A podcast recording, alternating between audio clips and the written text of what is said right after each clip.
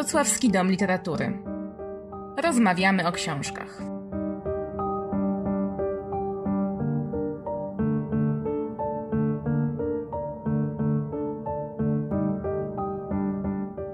W drugim odcinku naszego cyklu rozmawiamy o książkach.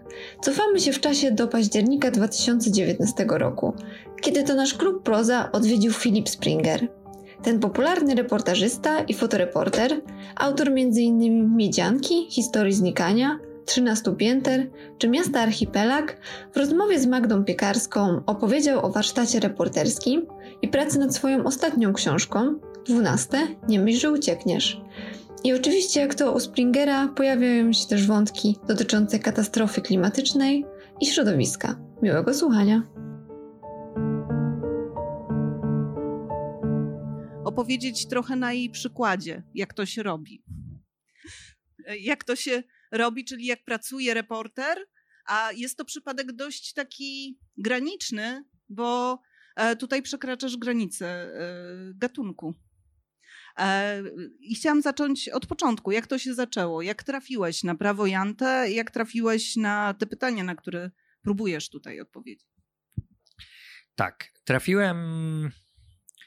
Trafiłem najpierw na prawo Jante bez jakiejkolwiek wiedzy, skąd ona pochodzi, na taką wymieniankę i zróbmy to od razu, żeby Państwo wiedzieli, o czym gadamy.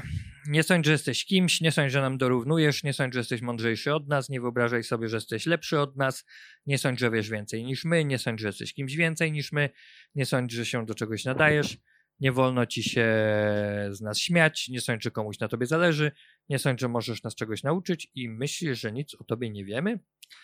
Ostatnio mam problem, bo tam już trzeba się wykazać aktorskimi zdolnościami. I e, nie, nie, nie jest trudno trafić na prawo Jantę, bo jak wziąć jakąkolwiek albo co drugą książkę o kulturze Skandynawii, cokolwiek to znaczy, to gdzieś tam między Hygge, cynamonową bułką, kryminałem e, i jeszcze paroma innymi rzeczami, które tak okrzepły jako stereotypy dotyczące tego regionu, gdzieś tam pojawia się też prawo Jante i pojawia się i tak ja trafiłem. Pracowałem nad książką o Zofii Oskarze Hansenach e, i w czasie tej pracy, jako że Oskar Hansen, polski architekt norweskiego pochodzenia, powoływał się na swój nordycki genotyp, na to, że on jest stamtąd i to coś dla niego znaczy i to się jakoś przekłada na jego twórczość też. Hmm. Więc y, mm, ja y, chciałem dowiedzieć się, co to znaczy nordycki genotyp czy skandynawski genotyp. No więc zacząłem czytać jakieś takie najbardziej ogólne książki o kulturze tego regionu. I gdzieś tam to prawo Jante było, bo ono naprawdę jest w wielu miejscach. No i przeczytałem, że ono pochodzi z powieści Uciekinier przecina swój ślad Axela Sandemozego, o której zaraz Państwu opowiemy. Ale przeczytałem też, że właściwie prawo Jante jest powszechnie rozumianym w Skandynawii kodem kulturowym, że to jest trochę tak jak dulszczyzna w Polsce, że każdy rozumie, jaki pakiet zachowań opisuje dulszczyzna i to broń Boże nie znaczy, co teraz mówię, że dulszczyzna to prawo jante, to jakby są trochę jednak inne, chociaż w niektórych momentach podobne, ale to są jednak inne pojęcia, co innego znaczą. E, no ale każdy z nas wie, co to jest dulszczyzna i ja sobie pomyślałem, że w sumie tak, jak można by napisać reportaż o pani Dulskiej w Polsce, jeździć po Polsce i pytać o panią Dulską. I, i to by był taki reporterski koncept, który bazuje na fikcji, ale bada, polega na badaniu rzeczywistości. Tak można pojechać do Skandynawii i pytać o Jantę. Gdzie jest Jantę? Iść na dworzec gdzieś tam nie, w Orhus czy w Kopenhadze i zapytać o bilet do Jantę. I co się wtedy wydarzy? Nawet to zrobiłem, ale pani była Turczynką bądź z Pakistanu i to nie był jej podstawowy pakiet skojarzeń kulturowych, więc wpisała jak w misiu, nie takiego miasta Jante. No i to był koniec mojej, mojego super pomysłu na interakcję. Um, więc yy, pomyślałem sobie, że właśnie można jeździć po reportersku, szukać fikcyjnego miasta i czegoś się z tego dowiedzieć. Taki był sam absolutny początek tego. A y, ja zastanawiałam się, czy tym początkiem też w jakimś sensie nie była taka potrzeba znalezienia rysy na tym e, wizerunku Skandynawii, e, który no, jakkolwiek byśmy sobie zdawali sprawę, że on musi być e, zafałszowany, to jakoś chętnie w niego wierzymy i chętnie go zazdrościmy Skandynawom. Profesor Czapliński pięknie o tym pisze w poruszonej mapie, jak my sobie idealizujemy Skandynawię. Zresztą nie tylko Skandynawię sobie idealizujemy, mamy kilka takich krain, my Polacy albo my w Europie, w które lubimy wierzyć, że one są takie cudowne. Kanada jest czymś takim. no Nie? Kanada nam się jawi jako taka kraina szczęścia, przystojnego premiera, e, który Ani jest wrażliwy, ani zielony, nie, a tak? Okej. E, Tak, nawet nie, nie skojarzyłem ani. E, ale takiego szczęścia właśnie i, i wspaniałości, też takiej odpowiedzialności za planetę, no nie? Jest jeden z największych w ogóle uzależnionych od paliw kopalnych krajów, który z jednej strony pisze o tam energetycznym stanie klimatycznym, a z drugiej strony podpisują umowę na jakiś wielki ropociąg. No i to w ogóle jedna wielka hipokryzja tam jest, a jak jeszcze wziąć historię rudów rdzennych, co Joanna Giera-Konoszko pięknie opisała niedawno, no to się zaczyna człowiek zastanawiać, czy w ogóle ta Kanada to jest dobry kraj. Nowa Zelandia jest też taką cudowną krainą, nie? W ogóle cały emeryci z Greenpeace'u przeprowadzają się na Nową Zelandię. Tak, e, E. mo, moi znajomi pojechali tam, chcieli tam spędzić resztę życia e, dwóch młodych chłopaków i, ze zdumieniem na przykład odkryli, że te wspaniałe parki narodowe, które tak pięknie we Władcy Pierścieni wypadają, są w większości e, wytyczone ścieżki i nie można z nich zboczyć, bo reszta jest na przykład za jakimś ogrodzeniem albo są zakaz, zakaz, zakaz. I jeszcze co ich zaskoczyło, to cisza, że tam prawie nie ma ptaków. I, i wrócili rozczarowani. No właśnie, więc mamy takie krainy, w co do których lubimy wierzyć, że one są cudowne. Kiedyś chyba Ameryka czymś takim była, no ale już chyba nikt przy zdrowych zmysłach tak nie myśli. Berlin dla niektórych e, tak, członków tak, tak, tak, tak, tak, Berlin tak. Nadal trochę w to wierzę jednak. Jak tam jadę raz na dwa miesiące, to można sobie zbudować tą wiarę. Niektórzy artyści wolą jeździć Uberem w Berlinie niż kręcić seriale w Polsce. No właśnie. No, tak. E, I no i właśnie, Skandynawia jest czymś takim. Co więcej, jak ja jestem ten pan od architektury, który tam pisze o mieście, budynkach, rowerach i takich innych, no to trochę trudno się nie powoływać na ten y, przykład Danii. No nie? Z Danii jest Jan Gell, który w ogóle jest ojcem humanizacji miast e, takich e, pomodernistycznych. Jest Mikael Colville Andersen, czyli ten gość, który napisał Być jak Kopenhaga, założył Copenhagen Ice i zrobił wielki biznes z kopenhagenizacji miast innych. No bo jeździ po świecie, doradza jak być bardziej Kopenhagą i płacą mu za to grube pieniądze. E, więc, y, ale też jakby nie oszukujmy się, jest tam wiele rozwiązań, które się po prostu sprawdzają, są dobre, fajne i robią wrażenie. Więc nawet ja pisząc o architekturze czy o mieście czasem się powoływałem, że w Kopenhadze udało się to i to i teraz są tam korki rowerowe, a nie samochodowe, bo już infrastruktura nie daje rady. Em, I i trochę było w tym oczywiście takiego chęci włożenia mm, kija w mrowisko czy y, pogrzebania, żeby, no bo ja nie wierzę w te idealne krainy, ale to tylko na początku, że rzeczywiście na początku jak ja usłyszałem o tym Jante i pomyślałem, że można szukać tego Jante gdzieś tam, tego fikcyjnego miasta w realnej przestrzeni, to że to być może jest klucz do znalezienia tej drugiej twarzy, e, czy drugiego oblicza, czy drugiej strony medalu, monety, czy tam zwał jak zwał. E, I na samym początku ja rzeczywiście jak spotkałem się, pamiętam moje takie pierwsze rozmowy z moimi duńskimi przyjaciółmi, to, to ja byłem na tym stanowisku, że tutaj ja robię o czymś duńskim albo skandynawskim. To, a oni tak się trochę, no nie że obruszali, ale sceptycznie podchodzili do tego pomysłu, bo raczej mówili, że jak się temu bliżej przyjrzeć, to to w ogóle nie ma nic wspólnego z geografią, że to jest coś bardziej uniwersalnego. E, no ale to się później okazało, no trzeba samemu pewne rzeczy przerobić. E, I ta e, praca zaczęła się w, w taki typowy sposób, o ile można mówić w ogóle o typowym podejściu reportera, bo ono jest za każdym razem inne, zależne od tematu. No ale zaczyna się od szukania, od researchu, od.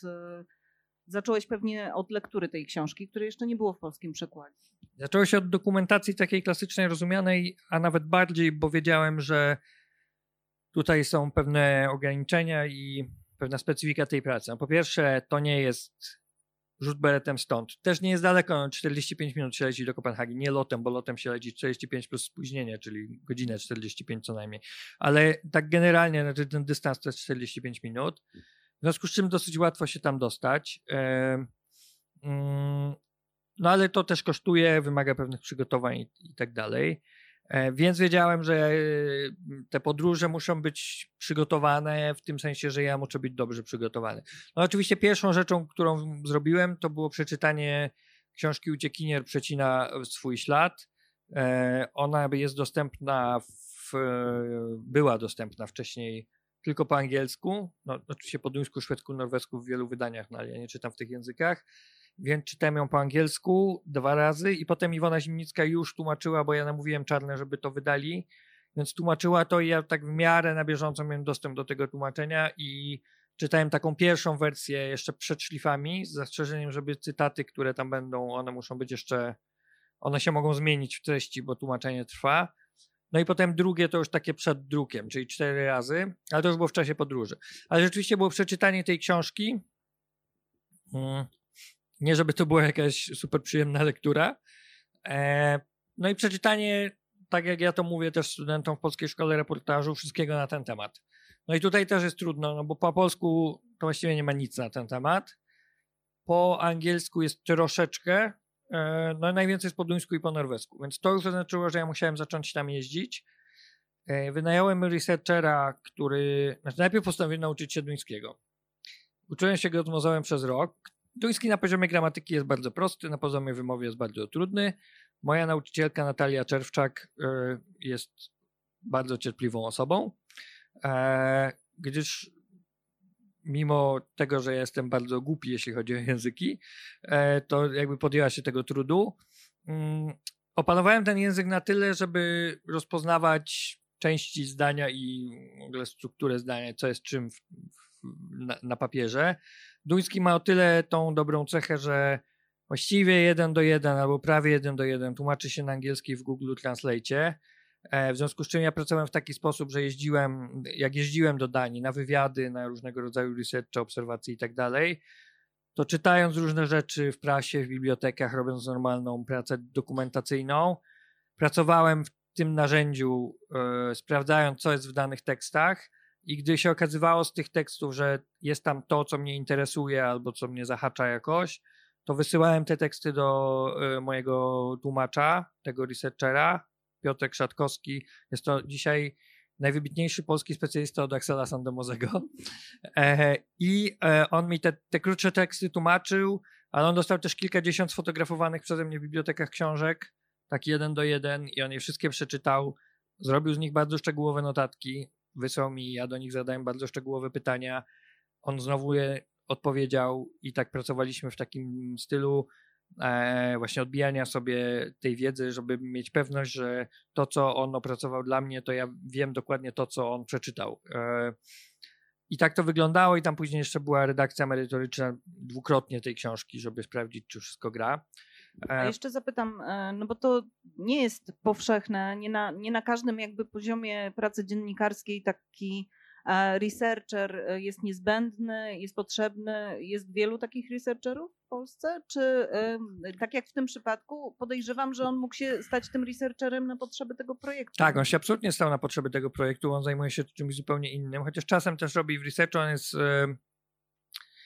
E, filologiem tych dwóch języków, ale też e, zajmuje się językami staropruskim chyba, tak, i na przykład konsultuje, okazało się, że w Polsce kręci się dosyć dużo filmów w tym języku.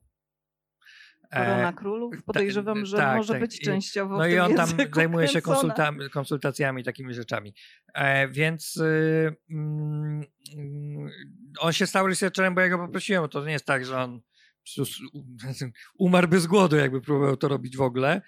E, dla mnie to robił, bo go o to poprosiłem i e, pierwszy raz pracowałem w taki sposób z kimś, bo to było jednak było wielkie wyzwanie. To oznacza też, że sobie musimy bardzo zaufać, że on jest bardzo skrupulatny. On właściwie pewnie mógłby zrobić taką kolekcję maili, w których ja artykułowałem moją potrzebę jego skrupulatność. Nie dlatego, że nie był, ale że cały czas miałem poczucie, że on się musi do tego bardzo przykładać. E, I e, szczęśliwie to też jest bardzo drogie. Co szczęśliwie się złożyło tak, że za to zapłaciła ambasada Norwegii, więc e, jakby żadne wydawnictwo nie poniosłoby takiego kosztu. Mm, ale to nie jest typowe, zwłaszcza jak się pracuje w Polsce, bo to czasem się zatrudnia fiksera gdzieś tam. Ja też fikserów miałem w Danii, bo, ale to byli moi przyjaciele, którzy mi to robili po prostu z przyjaźni, a nie, z, e, nie dla pieniędzy. Mm, to była Mette Stoll, to był Jakob Folling, e, Duńczycy, którzy z entuzjazmem zareagowali na pomysł, że ja to robię i tam na miejscu mnie wozili, nocowali, pieniądze pożyczali, jak zapomniałem, karty, e, no, różne rzeczy I, i jakby w ten sposób też pracowaliśmy. I to jest e, ten e, pierwszy etap researchu. Na, na, na, na tym etapie mm, dalszy kształt tej książki może się jeszcze wydawać w miarę przewidywalny, chociaż pewnie każdy materiał jakoś e, weryfikuje i zmienia, ale potem zaczyna się kolejny etap a, i no już ten kształt zaczyna się chwiać. Tak, no bo to że cały czas rzeczywiście mówimy o takiej sytuacji, w której przystępujemy do działania reporterskiego, to jest procedura reporterska, dokumentacji reporterskiej i wiemy, bo tak zakładamy, bo głęboko w to wierzymy, że książka na początku swojego powstawania wydaje się czymś zupełnie innym niż na końcu się okazuje, bo jeżeli, to jest jedna z moich podstawowych zasad, mm, jeżeli książka na końcu, nie zdarzyło mi się, ale mo mogłoby, jest taka sama, jak ja sobie wymyśliłem na początku, to znaczy, że cały ten proces przebiegł bardzo źle, bo to znaczy, że się niczego nie dowiedziałem i tylko potwierdziłem to, co już wiedziałem, a nie po to się pisze książkę, żeby sobie potwierdzać to, co się wiedziało. Zdarzyło ci się coś takiego? Nie, nie, właśnie nie, chwała Bogu. Mm. I e, więc jakby mm, to jest działanie reporterskie, no ale zaczynają się pojawiać szczeliny pewne. Mm, szczeliny takie, które były już wcześniej, o, ogólne dotyczące możliwości gatunku, zaraz o nich powiem, ale też nowe, wynikające z samego tematu. No i o tych najpierw powiedzmy.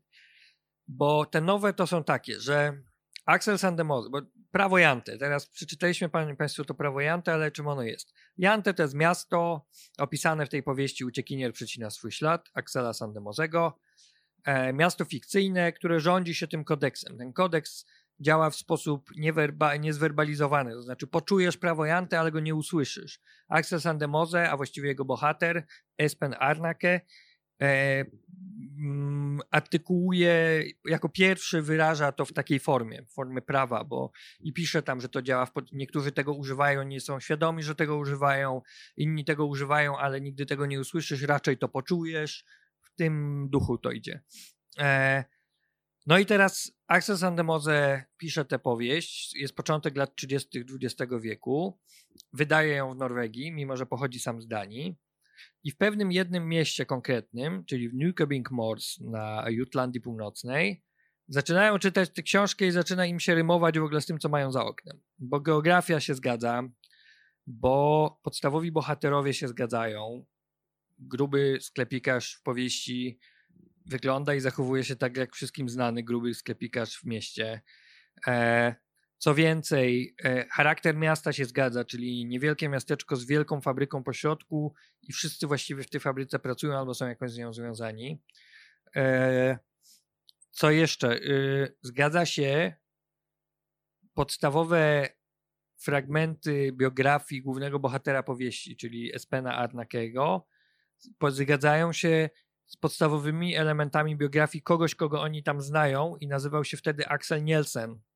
I był z tych Nielsenów, co mieszkali nad Zatoką. Więc zaczyna się e, porównywanie. I e, jakby tego jeszcze wszystkiego było mało, to Axel Sandemose sam w swoich tekstach prasowych, różnych wstępach do różnych wydań, e, swoich wywiadach, różnych wypowiedziach, raz mówi, to są powieści, to wszystko, co ja piszę, to są powieści, to jest fikcja, proszę tego nie brać w kategoriach dokumentu. Trzy dni później, albo dwa teksty później, albo wcześniej, mówi: Wszystko to mi się przytrafiło, ja nie jestem powieściopisarzem, a to nie są powieści. E, czyli wysyła dwa kompletnie znoszące się nawzajem komunikaty. Nie da się powiedzieć jednego i drugiego o tej samej książce. Jak wielu pisarzy. Tak, tak, tak, tak. robi dokładnie. Ja, ja nawet też mam czasem taki pomysł, że kiedyś jak będę miał premierę książki, to w każdym wywiadzie będę mówił o niej dokładnie coś innego, ale jeszcze poczekam z tym. E, trzeba być chyba starszym, żeby takie jaja sobie robić. E, I e, on buduje w ten sposób pewną konfuzję związaną z tym tekstem swoim, czy swoimi, swoimi tekstami. On napisał wiele więcej książek niż tę jedną. E, I ta konfuzja polega na tym, że czytając człowiek się rzeczywiście zastanawia, o co tu chodzi, czy to jest prawda, czy nieprawda. No, jest to o tyle istotne, że uciekinier przecina swój ślad, zaczyna się od, yy, yy, od takiego zdania. Chcę teraz opowiedzieć wszystko i muszę zacząć od końca, inaczej nigdy nie odważę się do niego dotrzeć. Może się przydać również tobie dla orientacji. Zabiłem kiedyś człowieka, nazywał się John, Wake, John Wakefield, a ja uśmierciłem go pewnej nocy 17 lat temu w Misery Harbor. No i to jest pierwsze zdanie, pierwszy akapit tej książki. Mówi to Espen Arnake, który jest bardzo podobny w swojej biografii do Axela Sandemozego i wszyscy zachodzą w głowę, czy Axel Sandemose również kogoś zabił. Co więcej, nie poniósł za to żadnej odpowiedzialności, a wiemy z jego biografii, że on też był na Nowej Funlandii. Co prawda nie ma tam miejsca, które nazywa się Misery Harbor, ale jest wiele miejsc, które przypomina te z opisu w książce. E, więc jest to pytanie, z czym my tu mamy do czynienia, a zaraz potem idzie drugie pytanie, niezwykle użyteczne. Hmm, czy to ma jakiekolwiek znaczenie? Poza takim wścibstwem. E, I jak zaczynamy się zastanawiać poza, czy to ma jakiekolwiek znaczenie, tak naprawdę, to tutaj musimy wrócić do tych szczelin w myśleniu, które się pojawiają w ogóle z ograniczeniami gatunku. To znaczy, od jakiegoś czasu ja miałem takie poczucie, że mógłbym niektóre historie opisane w moich książkach, od Miedzianki zaczynając właściwie przez wszystkie inne lecąc, e, opowiedzieć te historie głębiej i pełniej i bardziej wielowymiarowo, gdybym mógł w nich nazmyślać. Mm, no ale nie mogłem, bo ja się definiowałem jako reporter. Te książki były czasem wydawane w serii reportaż, czasem nie, ale były określane jako reportaże ja też tak mówiłem, e, bo one są reportażami i nie ma tam zmyśleń. E, I, e, ale miałem poczucie, że, mm, że to nie do końca y, jest zawsze uzasadnione, żeby tak robić, żeby siedzieć tylko w granicach gatunku. Co więcej, ja w pewnym momencie, i nie umiem namierzyć tego momentu, ale w pewnym momencie swojej twórczości uświadomiłem sobie, że tak właściwie jedynym motorem czy paliwem do tego, żeby pisać, dla mnie jest chęć dowiadywania się nowych rzeczy. Ja traktuję całą procedurę pisarską jako proces poznawczy. I e, te narzędzia reporterskie, one się kojarzą wręcz z dowiadywaniem się. No, reportem musi być ciekawy świata i tam takie inne się rzeczy mówi. Więc ja sobie to pielęgnowałem i jakby byłem, pielęgnowałem tą własną ciekawość świata poprzez e, reportaż literacki i to się sprawdzało. Natomiast jeżeli się zgodzimy, a myślę, że i miejsce, i ta, ta ściana książek, i Państwo tak licznie przybyli, chyba się zgodzą co do tego, że nawet wymyślona z zabiórka proza, piękna proza, opowiada nam kawałek świata, rzeczywistości, tego, kim jesteśmy, kim jesteśmy w świecie. No bardzo wiele rzeczy można się dowiedzieć z książek, które są czystą fikcją i, i te, ta wiedza będzie użyteczna w realnym świecie jakoś tam.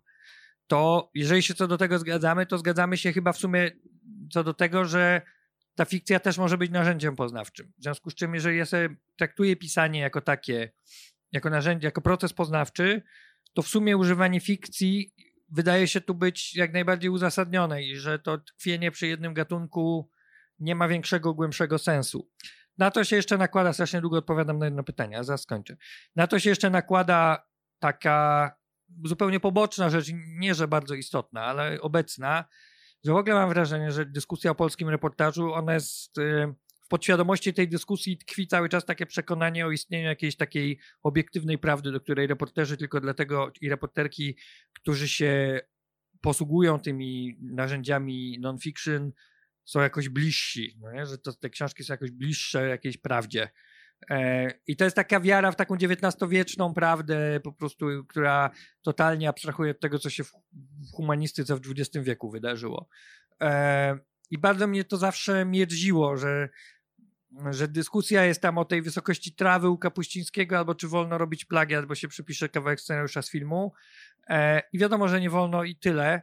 Natomiast w podświadomości gdzieś tam tkwiło takie przekonanie, że jest jakaś jedna obiektywna prawda. Um, I mnie zawsze korciło, żeby zabrać udział w tej dyskusji w taki publicystyczny jakiś sposób, ale moja mądra żona zawsze mi to wybijała z głowy, mówiła, że się nie bawił w takie cuda. No i ta książka jest trochę też takim głosem w odniesieniu do, do tej prawdy niby reporterskiej. E, więc y, to wszystko się nałożyło i okazało się, że to ma głęboki sens, dla mnie przynajmniej w tej książce.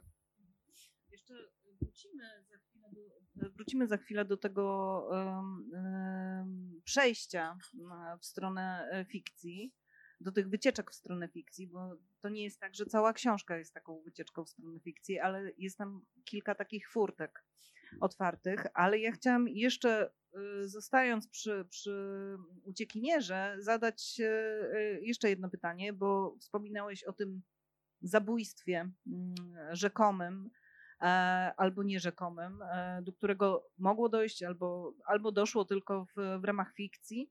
E, ale tu jest jeszcze jeden nieboszczyk, o którym wspomina autor. Mm, I pisze tak: Opowiem ci o zoologu, który żył kiedyś i nazywał się Espen Arnake. Ścieżka, którą, jaką obrałem, została przerwana. Przerwało ją Jante. Zostałbym zoologiem, gdyby Jante nie zabarykadowało mi drogi. Wówczas nie znalazłbym się pewnego pięknego dnia w Misery Harbor. Ten zoolog to w moim życiu nieboszczyk numer dwa, a został zamordowany w Jante, nie zginął z własnej ręki, lecz wbito mu sztylet w plecy, kiedy miał 14 lat. Można również powiedzieć, że naśmiewało się z niego tylu ludzi, iż od tego umarł. E, I chciałam zapytać, czy to też, e, jeżeli traktować dwunaste jako rodzaj takiego literackiego, dokumentalnego do pewnego momentu śledztwa, E, czy to nie jest e, śledztwo w sprawie tego drugiego nieboszczyka bardziej? Nie wiem, chyba nie. Znaczy, wydaje mi się, że Espen Adnake artykułuje, e, a Axel Sandemose przez niego wiele swoich frustracji. To jest jedna z nich. To, co w tej książce bardzo uderza, to właśnie takie dosyć mm, nieskomplikowane podejście do e, zagadnienia w ogóle rozwoju człowieka i tego, jak on sytuuje swoje życie, czy jak on definiuje swoje życie w odniesieniu do swojego dzieciństwa. I tutaj mamy taki bardzo wyraźny przykład, te dwie rzeczy, czyli morderstwo Johna Wakefielda dokonane przez Espena Arnakego i to zabójstwo tego zoologa, takie symboliczne, czyli to, że bo to trzeba powiedzieć, że Jante był, to było traktowane w tej książce, jest traktowane jako mechanizm klasowy, czyli jeżeli urodziłeś się synem robotnika, to masz być robotnikiem i nie myśl sobie, że będziesz zoologiem, bo co ty sobie myślisz, żeby być zoologiem, jak twój ojciec jest robotnikiem? No, bardzo prosty mechanizm, wielu z nas go jakoś tam zna i kojarzy. E, I e, e, tylko, że to nie jest tak, to, mm, dlatego ta książka jest taka wieloznaczna w odbiorze, że przecież nie jest tak, że to, jakie było nasze dzieciństwo, jednoznacznie i fundamentalnie definiuje nasze życie. To, to wpływa na nasze oczywiście dorosłe życie, na naszą dorosłość, na to, kim jesteśmy, ale nie tylko to wpływa. A w tej książce momentami Espen Arnake wywodzi jedno z drugiego jeden do jeden. To znaczy, zabiłem człowieka, bo były, jestem zjante, czyli nie mam żadnej kontroli nad sobą jako dorosłą istotą, kiedyś mnie tak ukształtowano, więc ja teraz yy, zabijam. Żałuję tego, ale nic nie mogłem z tym zrobić. Że nie jestem tym zoologiem tylko dlatego, że się ze mnie śmiano. W tych momentach on jest dosyć irytujący też. I, e, I to oznacza, że to śledztwo, jeśli już jest jakieś w mojej książce, to ono jest takim śledztwem, które ma pokazać, że to jest bardziej złożony proces. Jak wziąć też starsze książki, znaczy późniejsze książki Sandemozego, na przykład Wilkołaka, e, 9 zł na Allegro, więc można się szarpnąć, e, to, bo wydana tam w latach 70., mm, to widzimy, że ci jego bohaterowie, kiedy on już miał 50 lat, są bardziej zdystansowani, już wiedzą, że to nie jest tak, że to jeszcze jest cała masa innych czynników, okoliczności, i własnych wyborów i postaw, które decydują o tym, jakimi my się ludźmi okazujemy. E, więc to śledztwo raczej ma pokazać, że to jest bardziej złożony proces.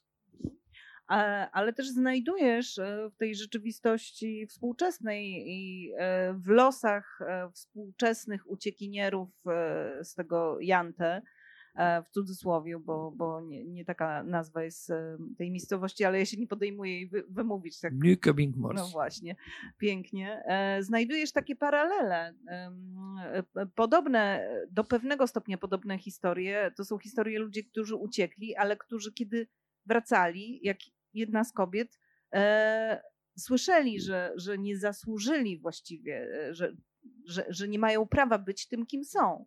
Tak, bo do tego służy Jante w ogóle. Jante służy do uciekania. Jak powiedział jeden z moich y, bohaterów, badaczy zresztą twórczości Sandemozego, profesor, Pol, profesor Polsen, e, Jantę, na Jantę patrzy się zawsze przez ramię w czasie ucieczki. I teraz znowu możemy się odwołać do Dulszczyzny i do pani Dulskiej, bo e, jeżeli używamy w rozmowie, w tekście, w, e, jeśli to nie jest tekst oczywiście literaturoznawczy, ale nie wiem, prasowy jakiś tam o czymś, e, w jakikolwiek odwołania do Dulszczyzny, to nie po to, żeby wychwalać pakiet zachowań, który Dulszczyzna opisuje, prawda? Jak piszemy Dulszczyzna, to jest Dulszczyzna, albo kolej objawiła się w tym zachowaniu pani Dulska, to piszemy to po to, żeby skrytykować ten pakiet zachowań, prawda? Jakby nie wyobrażamy sobie takiej sytuacji, w której ktoś mówi na antenie w debacie telewizyjnej za mało tu dulszczyzny. Tak? No nie, no jakby nie występuje taka sytuacja w przyrodzie. E, I e, Jante dokładnie do tego samego służy w duńskiej debacie. Znaczy, jeżeli ono się pojawia w jakikolwiek sposób, to ono służy do tego, żeby powiedzieć to jest Janta, my to tego nie chcemy. Nie bądź z Janty, nie robimy tu Jantę. To jest jakby coś, czego tutaj już nie robimy. E, I bardzo wielu ludzi, z którymi rozmawiałem na ten temat, oni mi zawsze wskazywali, że Janta jest gdzieś indziej, że ono jest tam, oni stamtąd przybyli, ale tutaj już nie. Potem jechałem 30 kilometrów dalej, bo to na przykład było w Skiwę, mówili mi, że o, Jante to jest w Silkeborgu, tam to w ogóle, ja tam stąd jestem, to bardzo ciasna mentalnie wspólnota, ta, ta, ta, ta. No, jak rozmawialiśmy sobie w Skiwę. Jechałem 30 km dalej do Newcoming i mi mówili, o, w Skiwę to jest Jante. W ogóle tam to, się, tam to jest mental. Jechałem do Tistel, a oni mówili, a w Newcoming to jest Skiwę, to jest Skiwę, no, to jest Jante, no nie? I tak można, za Tistel jest Morze Północne, więc tam już nic nie mówili, ale tak generalnie to jakbym pojechał w którąkolwiek stronę, to by pokazali gdzie indziej. Um, więc ono służy do uciekania, służy do odżegnywania się od pewnych postaw, do od, od wspomnień ze swojego dzieciństwa. Co ciekawe, niektórzy mówili wprost, na przykład nawet nie wiedząc, że ja piszę o Jante, że oni są z Jante. No nie? Że ja jestem, no wiesz, ja jestem w sumie z Jante, czyli z Odense, no nie? czyli niewielkiego, no Odense nie jest takie niewielkie w skali duńskiej, w skali polskiej jest niewielkie, małego miasta, który, które właśnie się rządzi takimi prawami.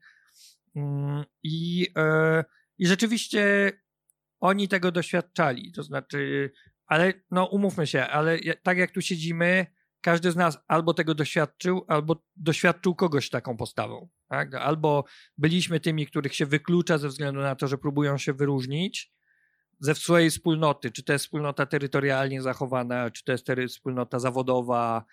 Polskie środowisko literackie ma takie cechy na przykład. Yy, E, czy to jest korporacja, w korporacji też się takie rzeczy dzieją. Więc albo byliśmy tymi, których się przycinam, bo wystajemy ponad poziom, albo byliśmy świadomie bądź nieświadomie tymi, którzy tej opresji na kimś dokonali. E, więc y, i, i tam też. Y, I, I te rozmowy na tym polegały, że opis, to były relacje z ucieczki. E, w którym, w którym momencie, bo nie, nie wyobrażam sobie może tak było, ale nie sądzę, żeby było tak, że ty zaplanowałeś sobie jako taki e, gest e, pisarski, e, że tutaj już na samym początku, że tutaj ta granica dokumentu zostanie przekroczona. To opowieść musiała ci jakby podpowiedzieć to przekroczenie. W którym momencie to się stało? Jak się pojawił Ole, czyli wyobraźmy sobie taką filmową scenę, że ja idę pod prąd tych wszystkich takich rzeki uciekinierów z Jante. Nie, że to jest jakaś raczej strumyk. E, różni ludzie się pojawiają, którzy mówią w, w formule, że wyszli stamtąd i już tam nie wrócą. I obok mnie w pewnym momencie pojawia się taka figura człowieka, który tam podążył i został i osiadł. Właśnie dlatego, że to jest Jante. Czyli zachował się totalnie odwrotnie od wszystkich innych. E, I to jest właśnie Ole. O Ole dowiedziałem się w taki sposób, że jedną z moich rozmówczyń była Mia Olize, duńska artystka, całkiem uznana, mm, z niezłym dorobkiem. Jak się googla prawo Jante i różne jego wersje, to się na nią trafia, bo ona w wielu swoich pracach odwołuje się do, do odwoływała się do Axela Sandemozego i do Jante, więc jakby siłą rzeczy w pewnym momencie się na to trafia. No ja ją poprosiłem o rozmowę i ona mi opowiedziała o swojej twórczości, różnych wystawach projektach artystycznych związanych z tym. Sama pochodziła z Newcoming Mors, czyli tego miasta pierwowzoru dla Janty. E, I mm, jakoś tego słowa do słowa doszło, że zaczęła mówić, czemu ona w ogóle z tego Newcoming jest. No i właśnie powiedziała, że w latach 70. albo na początku lat 80. E, jej ojciec przeczytał tą książkę i tak się zakochał w mentalu Jante, że postanowił się przenieść do miasta pierwowzoru, czyli do Nykobik. Spakował całą rodzinę i się przenieśli. Ja sobie pomyślałem, że to jest taki piękny, fałszywy mit założycielski e, i dla jej twórczości. No jeżeli ona bardzo wiele swoich prac i w ogóle całą taką swoją filozofię własnej sztuki wywodzi z tego miejsca i z tej literatury, no to to jest piękny gest, taki mit założycielski, który wszystko spina w ładną klamrę. No i trochę tam podszedłem do tego z dystansem, no ale ona mi powiedziała, że jej ojciec, jak już się tam przenieśli, to zbudował jacht, który nazwa, nazwał Espen Arnake. I to się dało sprawdzić. Są rejestry statków duńskich i był jacht Espen Arnake zbudowany i za, e, rejestrowany w porcie w Newcoming. I tu już przypadków nie ma, bo to nie jest takie nazwisko i imię jak Jan Kowalski. No jakby no nie ma Espenów Arnake w Danii. To jest ten jeden jacht i ten z powieści. E, no i ja pomyślałem, że tu już jest coś na rzeczy, że coś tam przynajmniej musiało być. No i zadziałałem po reportersku, mówię daj mi numer, chcę się spotkać z twoim tatą. Ona uprzedziła go, że ja będę dzwonił. On e, był uprzedzony i jak zadzwoniłem, to odmówił. Potem za każdym razem, jak jechałem do Newcobinga, jechałem tam kilkanaście, może kilkadziesiąt razy, e, to pisałem do niego radosnego SMS-a. Hej, Ole, akurat jestem w Newcobing, to może byśmy wypili to piwo i niezobowiązująco pogadali. I on ani razu nie odpisał. E, co więcej, za każdym razem jak spotykałem się z jakimś Duńczykiem albo Dunką i miło nam się rozmawiało, to na koniec tej rozmowy robiłem taką dziwną prośbę, czy mogłaby zadzwonić, czy mógł zadzwonić na ten numer, tam jest taki Ole, który nie chce się ze mną spotkać. I żeby mu powiedzieć, że ja nie robię krzywdy, jestem w miarę normalny i że chcę po prostu pogadać, że ta rozmowa nie boli. No i oni dzwonili, takie miny tężały, e, odkładali mu i bardzo mi przykro. E, I e, no, zrobiłem wiele, żeby go namówić na spotkanie, ale on się nie chciał spotkać. No i to jest ta sytuacja absolutnie przełomowa i zmieniająca wszystko, bo jako reporter trzeba się tu poddać. No, trzeba powiedzieć, ok, gość nie chce gadać, no przecież, no mogę zwywiadować jego znajomych, ale oni się po dwóch rozmowach w ogóle umówią, że już nie będą gadać i koniec. No jakby nie da się tego zrobić. No ale mamy ten cały background, czyli mamy powieść, która jest miasto fikcyjne na prawdziwym, bohater fikcyjny zbudowany na prawdziwym, autor, który gada raz jedno, raz drugie, jest cała wielka konfuzja i to jest właściwie warunek fundamentalny dla jego prozy, co to jest i że nie wiadomo, co to jest. No ja sobie zastanawiam się tak, że mówię, jeżeli to jest gość, który zdecydował się żyć w fikcyjnym mieście, to on w sumie zdecydował się być postacią fikcyjną. A jeżeli się zdecydował być postacią fikcyjną, to może on odmawiając w taki bardzo zdecydowany, ale cały czas grzeczny sposób, co dziwne w sumie, biorąc pod uwagę, ile było prób, e, to może on mi daje do zrozumienia, że ja go powinienem wymyślić. I zaczynam go wymyślać. I jak go wymyślam? No wymyślam go w taki sposób, że oczywiście dokumentuję wszystko, co o nim wiadomo naprawdę. Znajduję jego dom, różne rzeczy się dzieją. E, mm, ostatnio nawet znalazłem e, w komputerze zdjęcia zrobione pod jego domem, jego samochodów z tablicami rejestracyjnymi. E, e, I znajduję jego dom, ale też myślę sobie tak. To, nawet to, co Państwu powiedziałem o nim, nie? że jest raczej niechętny do kontaktu.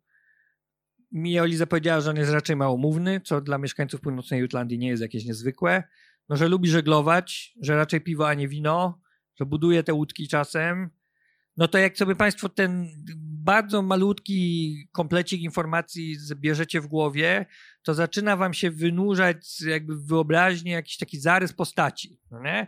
I nie jest to gość w super drogim garniturze stojący przy Bentleyu. No jakby macie z tyłu głowy, że to jakby zatrudniać do tego aktora, to będzie pewnie raczej Donald Sutherland, a nie, nie wiem, kto jest takim gugusiem. E, George Clooney. No właśnie, George Clooney raczej to nie będzie, nie? E, no i ja uznałem, że to tak właśnie będzie, że za każdym razem, jak zobaczę w mieście w Newcoming kogoś, kto w sumie mógłby być Olem, no nie? tak pasuje, wiekowo i aparycją, zachowaniem, to uznam, że to jest on i będę za nim łaził będę go obserwował, mm, będę go się starał podsłuchiwać w jakiś sposób, nagrywać, e, będę go stalkował. E, zaglądał mu do koszyka, w, na przykład w supermarkecie, sprawdzał, co kupuje. I to robiłem. Więc ten Ole domyślony, co jest dosyć wprost powiedziane w tej książce, znaczy nawet nie dosyć, to jest po prostu napisane. Muszę go domyślić, bo ten prawdziwy ze mną nie gada. E, to jest Ole sklecony z bardzo wielu rzeczy, to znaczy z tych obserwacji różnych. Nawet tutaj, jak patrzę po niektórych panach, to mogliby być Olem, więc strzeżcie się idąc do domu. e, on jest sklecony z tych różnych postaci, które ja zaobserwowałem i z którymi się związałem na krótką chwilę, które one nie wiedzą tego, e, ale też z różnych rzeczy, które ja o nim wiem, albo które przerobiłem tak, żeby trochę się rymowały z tym, co ja o nim wiem, ale żeby nie godziły na przykład w jego prywatność. E, I tak powstał ten Ole domyślony, który żyje w Jante, czyli fikcyjnym mieście. E, ale spotkałeś się z nim? Nigdy ci tego nie powiem. Musi być e, jakaś tajemnica. Ja na, natomiast zastanawiam się nad tym, mm, co powiedziałeś, że to jest człowiek, który poszedł pod prąd i postanowił, e, e, zafascynowało go to prawo Janty na tyle, i, że, że postanowił tam zamieszkać, ale jednak e, nazwa tego statku, która jest imieniem, nazwiskiem bohatera, który uciekał, no jakoś nie pasuje do tej układanki. To jest jakaś taka wewnętrzna komplikacja i sprzeczność. Że... Tam są same wewnętrzne tak. komplikacje i sprzeczności. Ja mam też takie podejrzenie, jak już się zaprzyjaźniłem z tym moim fikcyjnym Olem, że jedynym sposobem ucieczki z Jante jest nie uciekać, czyli osiąść w samym centrum tego wszystkiego.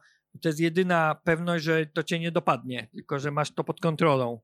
E, oczywiście, że tam jest mnóstwo sprzeczności, niejednoznaczności albo takich sytuacji, w których można to interpretować na bardzo różne, wykluczające się nawzajem sposoby, więc oczywiście tak. Tym bardziej, że on później ten jacht sprzedał e, i ten jacht dzisiaj funkcjonuje gdzieś w Holandii jako Beluga chyba się nazywa dzisiaj.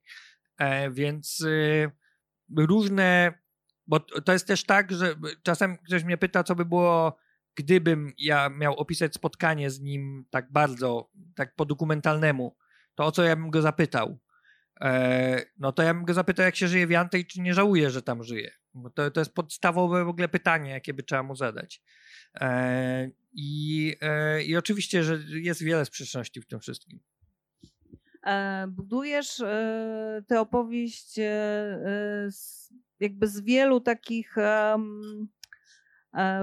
z wielu takich puzli i jednymi z tych puzli są mosty, które się tam pojawiają. Jak te mosty się zaczęły w, w kontekście tej... No zaczęły się od wizyty w bankomacie. Jak się wypłaci pieniądze w Danii z bankomatu, to dostaje się papierki, na których nie ma buziek, a są mosty. I zaczyna człowiek sobie myśleć, ho, w sumie ciekawe. E, mosty są czymś, co w Danii jest architektonicznym ekwiwalentem skoku modernizacyjnego. Bardzo, Dania miała trzy takie duże etapy czy fazy budowy mostów. Pod koniec lat 30., na początku lat 40. Zawsze polewałem z Duńczyków czasie rozmów, że wy na początku lat 40. budowaliście sobie mosty. To w ogóle nie macie moralnego prawa mówić o historii Europy, bo nam tu burzyli mosty w tym czasie. E, mm, więc jakby oni sobie budowali te mosty na początku lat 40. też. Potem drugi taki etap modernizacyjny mieli pod koniec lat 60., a początku 70. Też dużo mostów tam powstało. I koniec lat 90., czy tam druga połowa lat 90., początek nowego wieku. To są takie trzy momenty, w których tych mostów bardzo dużo przybyło i one wszystkie są jakieś. No, tam jeden jest najdłuższy, drugi jest najwyższy, trzeci jest tam jakiś najwyżej położony pokład i tam różne rzeczy się dzieją. Gdania, no kraj z dużą ilością wody, wysp, wyspów i tego typu rzeczy, więc te mosty były tam potrzebne, żeby w ogóle usprawnić komunikację jakąkolwiek. No i tak, z jednej strony mamy te pieniądze. Mm, zresztą Bank Centralny Danii Narodowy za, zażyczył sobie w konkursie na nowe banknoty, że tam mają być mosty, więc jakby to było takie przypisane z góry. E, z drugiej strony mamy te mosty, takie prawdziwe mosty. Z trzeciej strony most jest dosyć nośną metaforą, więc można wiele za jego pomocą przemycić takich pobocznych refleksji i migotań do, do książki. Mm. A tak w ogóle to ja lubię sobie brać jakiś taki mały klucz do rzeczywistości i go eksplorować, bo to poszerza horyzont w ogóle. E, to jest tak, że czasem no można sobie robić, nawet możecie Państwo dzisiaj mm, wracając do domu, zrobić sobie ćwiczenie, jak pachnie droga do waszego domu. No nie? Jakby tylko skupić się na tym, jak pachnie przestrzeń, albo czym brzmi przestrzeń, tylko słuchać tego, co słychać. E, najlepiej mieć do tego jakiś rejestrator, bo to wtedy wali po uszach bardziej. E, mm, albo nie wiem, zastanowić się, jak smakuje jakieś miasto i zobaczyć, co z tego wyniknie. E, I ja sobie czasem takie ćwiczenia robię, i tutaj spojrzenie a też jestem tym panem od architektury, więc jakby te takie elementy architektoniczne czy przestrzenne mi same włażą w, w, pole ostrości. E, no i pomyślałem, że można spojrzeć na tą plemienność, którą ja badam też w tej książce, niekoniecznie duńską plemienność jako taką, ale w ogóle mechanizm plemienny, poprzez mosty. No i tam się różne ciekawe rzeczy poobjawiały. Naj, najciekawsze jest dla mnie most Mm, tak zwany nieskończony most w Orchus. To jest niezła historia, bo to jest most, który jest takim architektonicznym bibelotem mm, postawionym na potrzeby jakiegoś festiwalu Woda i Sztuka e, w Orchus w 2015. I tenże most yy, wygląda z góry, pięknie wygląda z drona, bez takim idealnym drewnianym kółeczkiem, takim pomostem położonym na brzegu morza. No i nazywa się Nieskończony Most. I pracownia architektoniczna, która go opracowała i, i zaprojektowała, napisała w opisie architektonicznym tego obiektu, że to jest most, który zaprasza do niezobowiązującej społeczności. To jest most, którym można dojść tylko do tego miejsca, z którego się wyszło. Tylko jest jedno miejsce kontaktu z lądem, bo jest kółkiem. I można po nim łazić w nieskończoność, gapiąc się ciągle na tych samych ludzi. To jest coś, co jest zupełnie dla mnie odwrotnością niezobowiązującej społeczności. No ale oni uznali, że to akurat będzie dobry opis. To się nakładają dwie rzeczy. Oczywiście ten mechanizm plemienny na taki architektoniczny bełko o własnym projekcie. Jakby trzeba mieć y, świadomość tego. E, I e, no i ale te mosty są nośną to metaforą. Jest jeszcze polski most. No tak, no od polskiego mostu się zaczyna. Znaczy, on nie jest polski.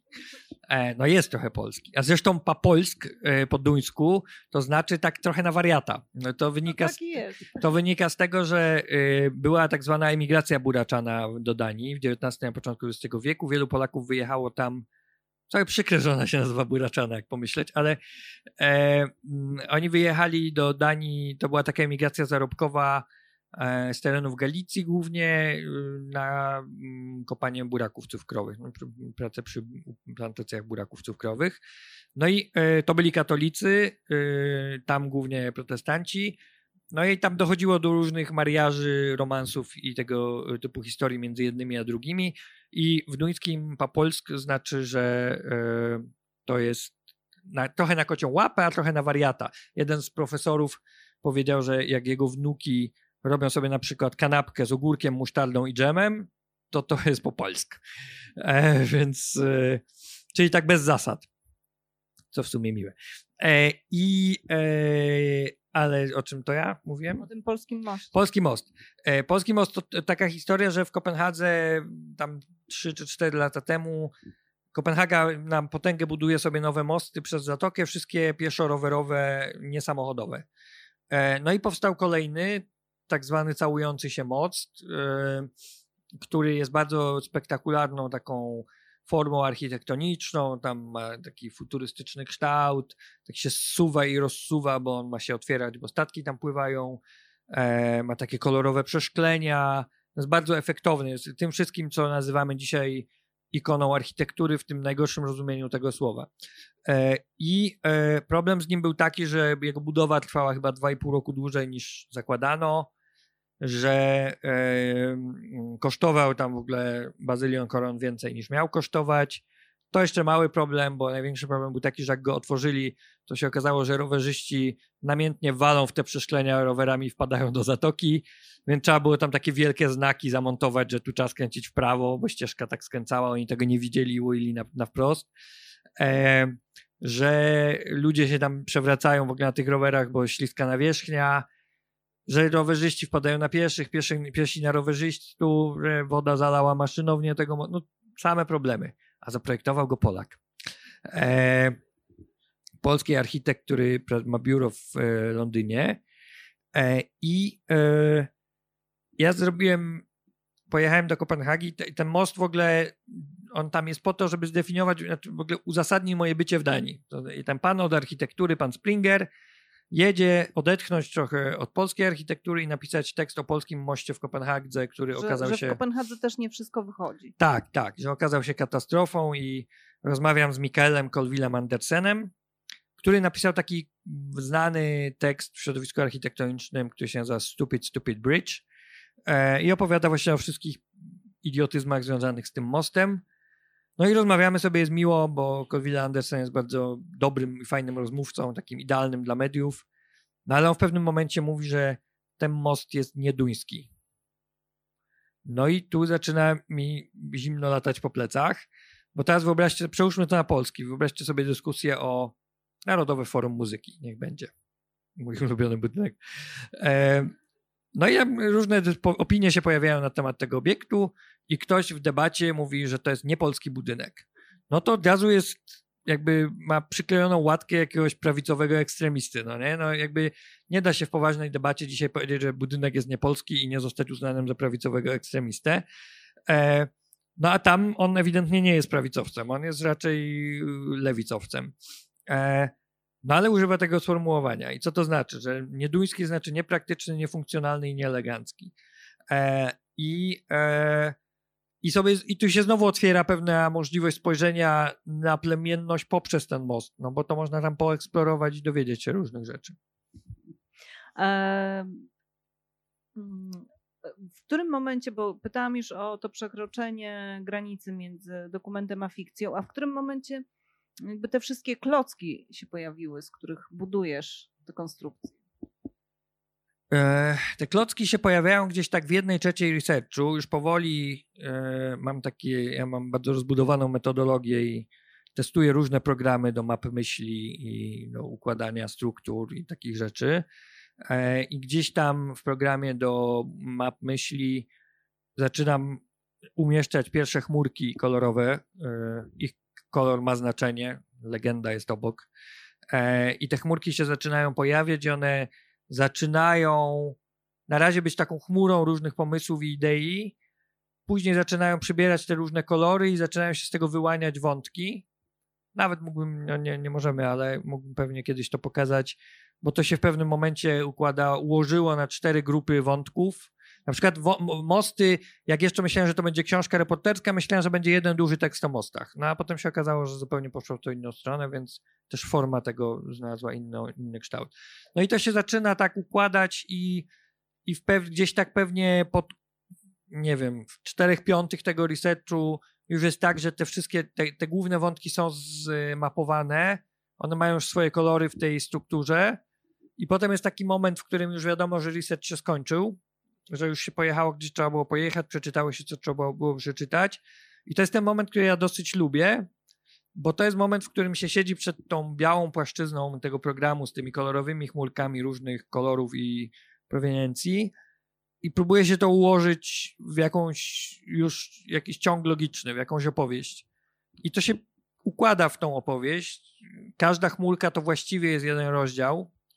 E, I e, ale musi przyjść ten moment, ja go uwielbiam, on jest najlepszy w ogóle w całym pisaniu. To jest bardzo metafizyczne doznanie, kiedy to wszystko jakby jedziesz rowerem, no nie? w ogóle jest skrzyżowanie i wszystko ci się robi tak siup i wszystko, wiesz, że wszystko już siedzi i słyszysz trąbienie za sobą i to jest ten gość, który chce przejechać, a ty stoisz na środku skrzyżowania, bo cię właśnie oświeciło e, i światło na ciebie pada z góry.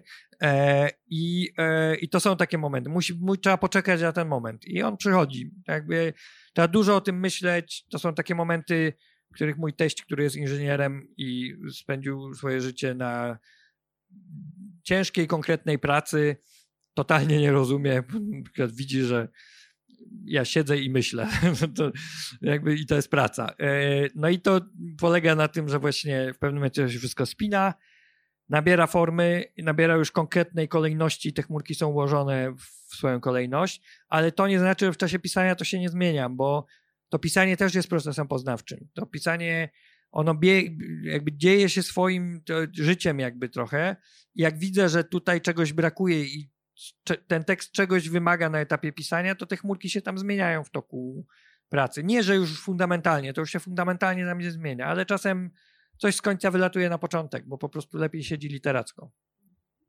E, bo te podstawowe takie mm, cegły, z, z których to jest zbudowane, czy, czy takie klocki, to, to są te mosty, to jest podróż e, reporterska, to jest Ole, e, bohater, o którym wspominaliśmy i to jest książka i tutaj jakby chodzi o tę książkę, ale chodzi o takie szczególne wydanie tej książki, czyli Uciekiniera. Takie wydanie, które było E, opatrzone notatkami e, czy, wczesnych czytelników. Było albo nie było. Nie było, bo tego nie wiemy. E, tak. To też jest kolejna jakby taka zagadka. Tak, proszę nie ulegać, bo w tej książce w kilku miejscach jest napisane, co tu jest fikcją, a co prawdą. Najbardziej przy Olem, tam jest wprost i jakby nikt nie ma, nikt nie może mieć tu złudzeń, z, czym, z kim ma do czynienia w przypadku Olego. W dwóch, może trzech miejscach jeszcze jest zaznaczone, co tu jest fikcją, a co prawdą. Natomiast proszę nie ulegać złudzeniu, że to są jedyne momenty, w których jest fikcja, e, bo ich jest więcej, tylko one nie są pozaznaczane. E, książka, czy ten wątek książki, to jest wątek bazujący na takiej historii o tym, że rzeczywiście w bibliotece e, mm, w Newcoming był taki egzemplarz książki, gdzie z tyłu na tylnej wyklejce E, po otwarciu była lista właśnie prawdziwych mieszkańców z przyporządkowanymi do nich listą, e, przyporządkowaną listą prawdziwych e, bohaterów książki. Czyli jak ktoś w książce był pedofilem, to tam było dopisane nazwisko kogoś, kto żył w Newcoming. Jak ktoś był złodziejem, to było kto inny, a tam ktoś bił swoją żonę, to był kto inny. I była taka lista i jakby eksploruje ten wątek. To teraz jeszcze wrac wracając do tego wątku, e, e, najbardziej tutaj e, zastanawiającego, dominującego właściwie tą dzisiejszą rozmowę, tego styku fikcji i dokumentu, mm, bo też to nasze spotkanie ma, ma mieć formę takiego, takiej rozmowy wykładu o tym, o tym, jak działa reporter w których momentach, kiedy, czy, czy są generalnie jakieś zasady, kiedy ten reporter może sobie na to pozwolić, na przecinanie tej granicy? Mm. Znaczy, zasada taka obowiąz- znaczy, mm, dominująca w otoczeniu moim, a ja się jestem związany z Instytutem Reportażu, Polską Szkołą Reportażu e, i taka wykładnia, no nie, nie chciałem używać takich oficjalnych form, bo to, Przemysław Czapliński mówi, że reportaż jest w tak komfortowej sytuacji dzisiaj w Polsce, że to, co uzna za reportaż, co reporterzy uznają za reportaż, jest reportażem. E, e, I to jest prawda. Jakby reportaż ma swój instytut, swoją szkołę, swoją nagrodę, swoje wydawnictwa i jest tak obudowany instytucjonalnie, że właściwie jest autonomiczny w tym decydowaniu, co jest niedobre dla niego, bo się kisi we własnym sosie i nie ma tam żadnej progresywnej myśli w związku z tym, czy jest niewiele tej myśli. Natomiast wykładnia tego środowiska, z którego ja się wywodzę, jest taka, że do, dopóki informujesz czytelnika, że coś tu jest z myśleniem, domyśleniem, jakąś zabawą, fantazją, wyobraźnią, to to jest uczciwe. I mamy takie sytuacje jak, nie wiem, e, Nocni Wędrowcy Wojciecha Jagielskiego, gdzie mamy Samuela bodaj, on się nazywa, bohatera, o którym on na końcu pisze, e, Wojtek pisze, że e, to jest bohater sklejony z kilku postaci. I okej. Okay Wańkowicz tego nie robił i tam te dyskusje były o tym, czy tak wolno. E, nie wiem, gdzie jeszcze mamy takie sytuacje, gdzie jest wprost powiedziane, że coś.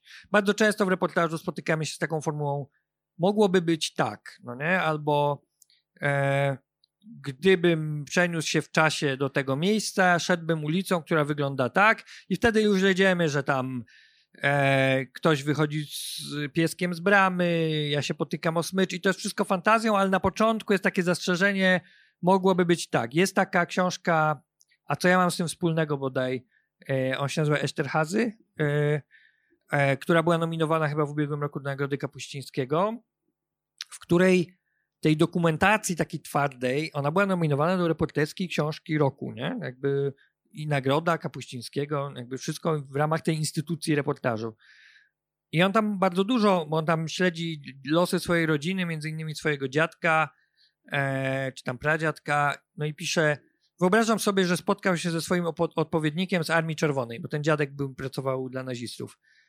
to spotkanie wyglądałoby tak. No i tam jest normalny dialog między tymi postaciami i tak dalej. No ale mamy to zastrzeżenie, wyobrażam sobie, czyli czytelnik jest poinformowany, że w ramach tej, yy, tego kontraktu non-fiction, który się zawiera z czytelnikiem, tutaj jest taki, taki wyskok w bok, ale wszystko jest na uczciwych warunkach. Tutaj tego nie ma, w tym sensie, że są te momenty, w których ja to mówię, bo na przykład w przypadku Olego musiałem powiedzieć, to jest żywy człowiek, który mieszka w Newcoming i nie mogłem sobie pozwolić na fikcjonalizowanie kogoś prawdziwego, no bo to mogło się, no mógł się poczuć dotknięty tym, więc tutaj jest bardzo wprost napisane, to nie jest ten sam, to jest ktoś, kto przeszedł na drugą stronę lustra.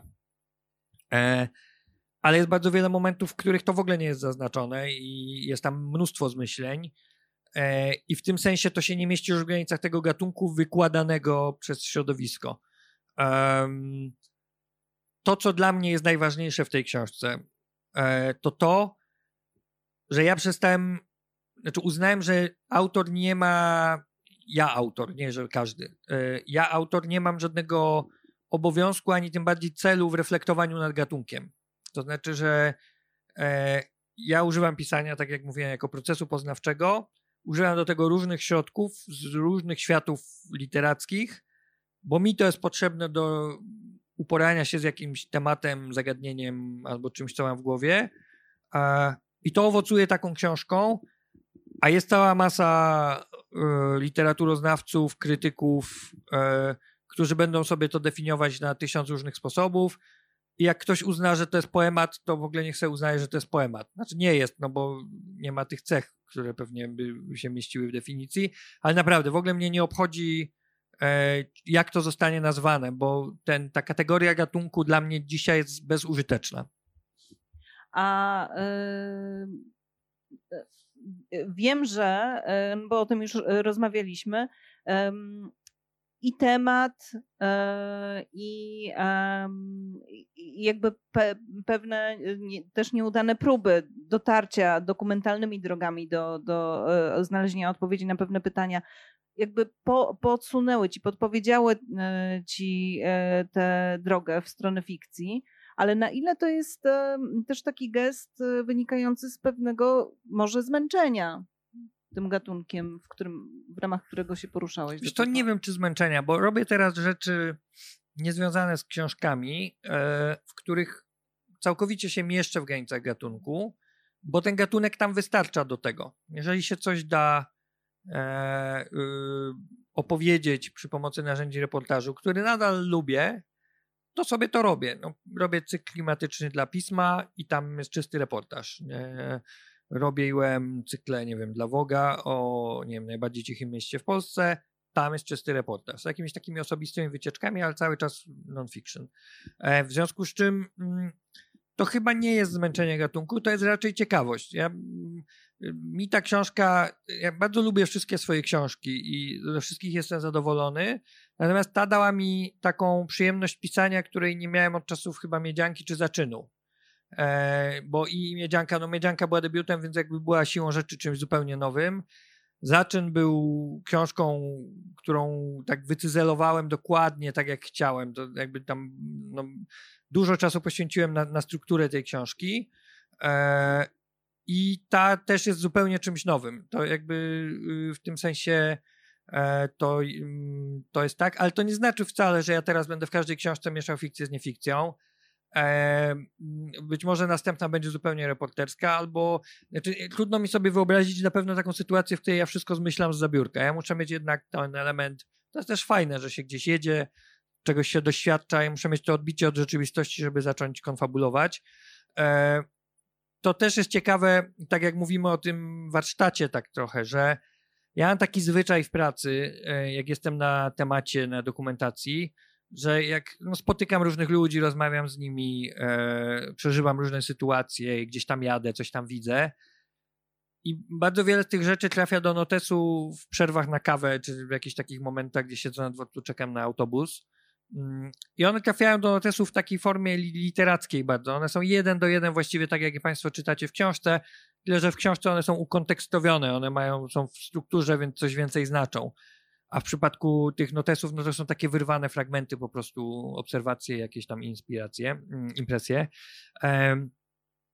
I w przypadku tej książki, jak sobie uzmysłowiłem, że ten ole, że to fikcja, nie fikcja, że to wychodzimy już z podwórka reportażu, to ja zacząłem prowadzić te notatki w bardzo ciekawy sposób dla mnie, bo zaczynałem notować to, co się wydarzyło w ciągu dnia, nie wiem, rozmowę z kimś albo obserwację z autobusu i w pewnym momencie widziałem, że ona się może rozwinąć w coś fikcyjnego, bo to się uzasadnia, bo to opowiada coś więcej, co ja chciałbym opowiedzieć, więc to rozwijałem w fikcję. I dzisiaj jakby mi ktoś wziął, powiedział, robimy fact-checking tej książki, przynieś swoje notesy. No, no to ja przenoszę te notesy i tam jest wszystko jeden do jeden, co jest w tej książce. Tylko, że połowa z tego albo czy czwarte z tego jest wymyślone i ja nie wiem, bo nie zmieniałem długopisu w momencie, w którym zaczynam wymyślać, gdzie tu jest fikcja, a gdzie prawda. Oczywiście wiele rzeczy pamiętam, ale też jest tak, że jak się wielokrotnie, co trzeba by się odwołać do bardzo znanego autora tych słów, powtarza jakieś kłamstwo e, czy jakąś fikcję, to się zaczyna w nią wierzyć. I jest pewnie tak, że sytuacje, które ja mam zapisane w notesie w intencji jako fikcjonalne, fikcyjne, one zaczynają żyć w mojej głowie jako coś e, prawdziwego. To coś, co Mariusz Szczygieł opowiadał o takiej historii E, jak usłyszał w czasie rozmowy z jakimś dziennikarzem, że on mu opowiada historię ze swojego życia, ten dziennikarz, którą Mariusz opowiedział mu dwa lata wcześniej e, jako swoją historię, nie? a tamten mu ją sprzedaje jako jego. No i najpierw się wkurzył, że mu ukradł fajną anegdotę, potem pomyślał, że w sumie tak się ratował w rozmowie, bo to gdzieś tam na wizji było czy gdzieś, a potem zrozumiał, że ten ktoś mu tak, mu się spodobała ta historia, tak często ją opowiadał jak swoją, że już uwierzył, że to przeżył i no i ją przeżył. Jak długo trwała praca nad tą książką? To zależy odkąd liczyć, bo jak wziąć te pierwsze myśli o tym, że ja pojadę do Jante, no to od 2012. Jak wziąć taki magnetyzm tamtego regionu, który zawsze na mnie działał, no to od siódmego roku życia. No ale to by był ten mit założycielski, który byłby trochę fałszywy. E, jak wziąć umowę, to od czterech lat, a jak wziąć pracę nad książką, to dwa i pół roku.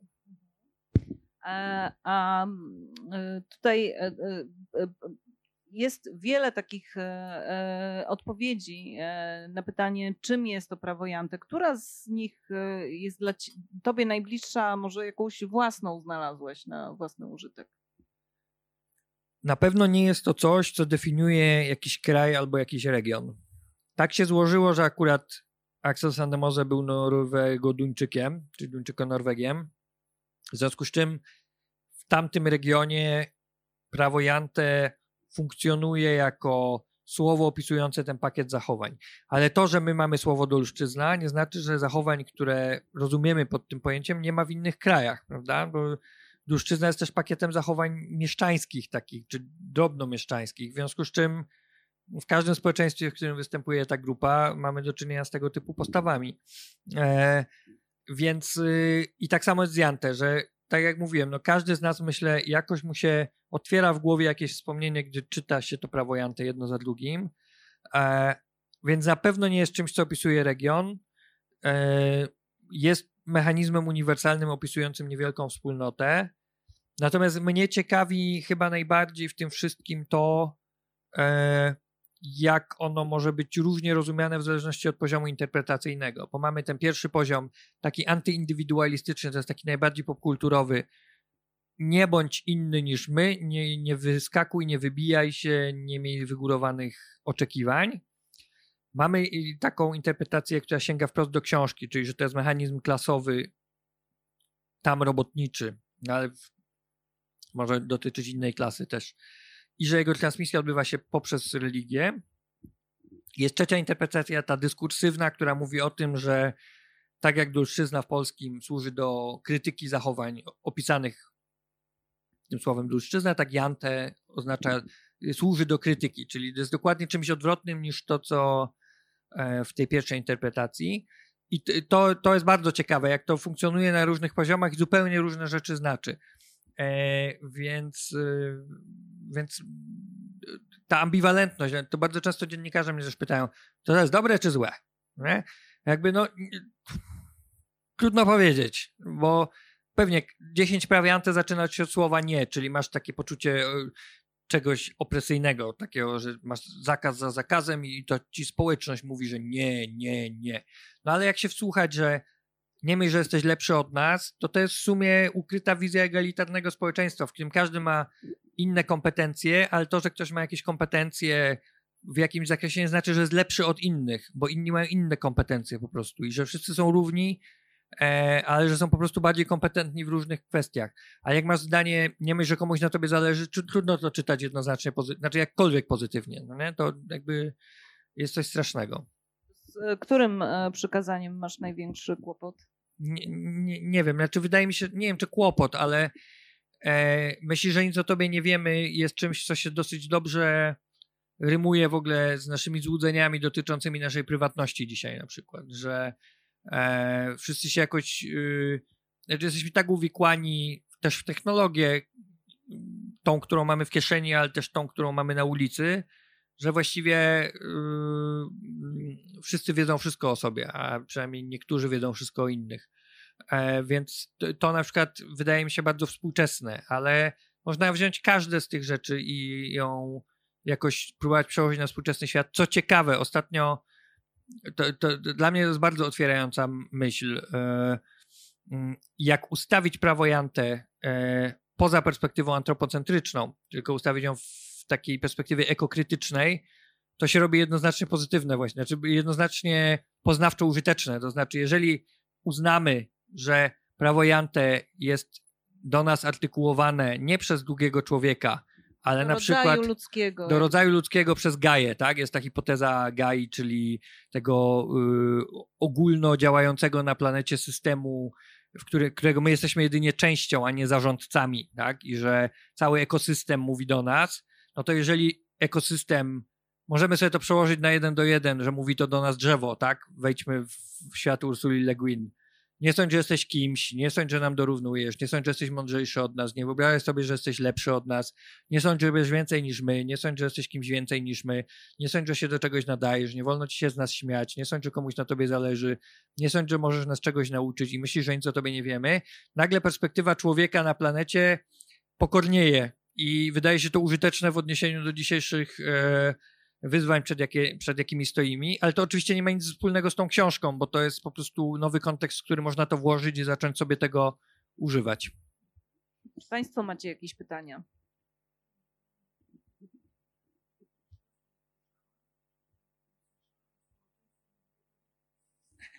A to też dobre, tak, że pani mówi, że ma wrażenie, jak to słyszy, że to społeczeństwo mówi do polityków. Tak, to, to dobre. E, no, jasne, jasne. Skąd to jest? A, Tak, ale to dobre. Tak, to taka refleksja tylko była, że jakby społeczeństwo tak mówiło do polityków, to może coś dobrego by z tego wynikło. Tak, No, żeby coś do nich dotarło. Kto jeszcze? tego bym nie przeceniał też. Tutaj, tutaj.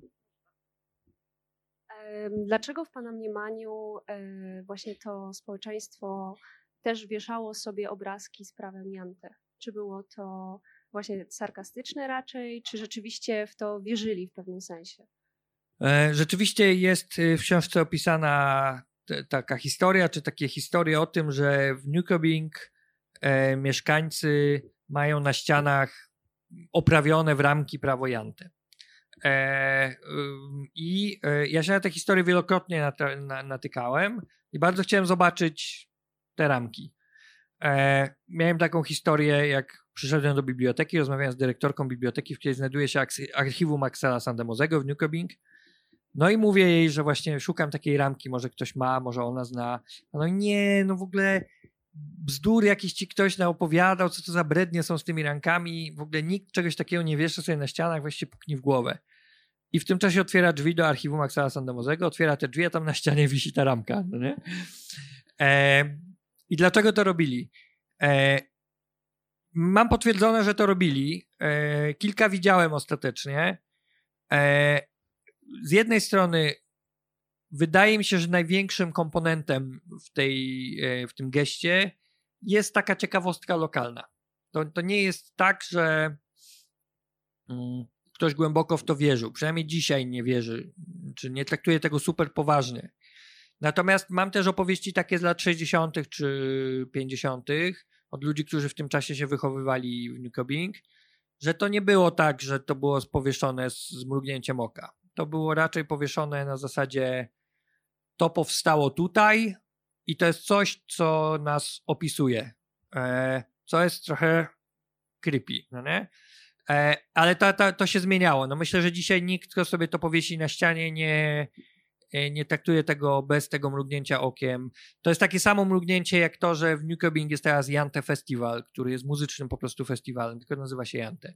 Jak to, że w latach 90. na takim święcie miasta była waluta Jante i była wydrukowane banknociki i można było za 10 Jante dostać kiełbaskę i piwo, nie? bo co innego w Danii można dostać, ale no właśnie to, nie? że jak płaciło się 10 janty, się to dostawało.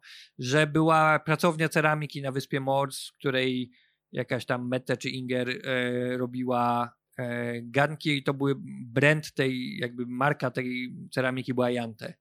E, więc jakby takie odwołanie, komercjalizacja trochę tego zjawiska, czy takie upopowienie. E, I myślę, że to bardziej z tego. Nie, nie sądzę, żeby dzisiaj ktoś to trzymał na ścianie poważnie. Czy ktoś jeszcze? Ja tylko powiem, że książki obie można kupić tutaj. Jeżeli ktoś z Państwa jeszcze nie ma, chciałby przeczytać, to, to jest okazja. Proszę. E, To ja mam trzy rzeczy. Jedno bardzo szybkie. Czy znając adres e, Olego, wysłałeś mu książkę? To jest właśnie takie niezręczne pytanie, bo mamy e, tam w książce jest taki mój ostateczny, dramatyczny dosyć w wyrazie gest zerwania z Olem. No nie? To koniec, Ole. Już ode mnie nic nie usłyszysz. No, nie? E, no i wyobraźmy sobie tą sytuację, w której Ole dostaje ten list. Nie powiem panu, czy on go dostał, czy nie, oczywiście, ale jakby trzymamy się książki. Dostaje ten list, jest to półtora roku temu. E, a po dwóch latach jednak książka, no jakby jeszcze na jego adres domowy, więc robi się znowu niezręcznie. E, mm, więc nie mogę panu odpowiedzieć na to pytanie. Natomiast jest oczywiście też to ryzyko, i to jest bardziej non-fiction odpowiedź, że no pracujemy nad tym, żeby ta książka ukazała się w Danii. E, bo jakby na razie jest po polsku, być może będzie po angielsku. E, jeżeli się ukaże w Danii, to widzę cień takiego ryzyka, że jakiś dziennikarz uzna, że weźmie tą książkę, pojedzie do Newcoming, a znaleźć Olego w Newcoming jest naprawdę prosto. I w ogóle przylezie do niego, jak nie ja, to jakiś inny i powie, o, tu, a tu jest pan, no nie? I co wtedy wydarzy i czy Ole wtedy nie przyjedzie do Polski i e, nie wykona jakiegoś dramatycznego gestu, który dopisze drugą część tej książki. A kto inny już ją dopisze. E, więc e, to jest pytanie, które musi pozostać w zawieszeniu. To jeszcze dwie rzeczy. y, Jedna jest związana z tym, co zapowiedziała pani, czyli o, tych, e, o tym, że w zasadzie ukazują się w jednym momencie dwie książki. I odwracając Twoją książkę, widzę w patronatach ambasadę Norwegii. I jak to się wszystko łączy do kupy, to jakoś e, gdzieś tam człowiek e, pyta się, czy to nie jest jakaś część e, dyplomacji kulturalnej też Norwegii. Jakbyś mógł pogłębić trochę ro, rolę ambasady w tym. Oczywiście. I jeszcze drugie pytanie od razu zadam. To bardzo mnie interesuje wątek, jak ci się udało dotrzeć do syna Sandemosego.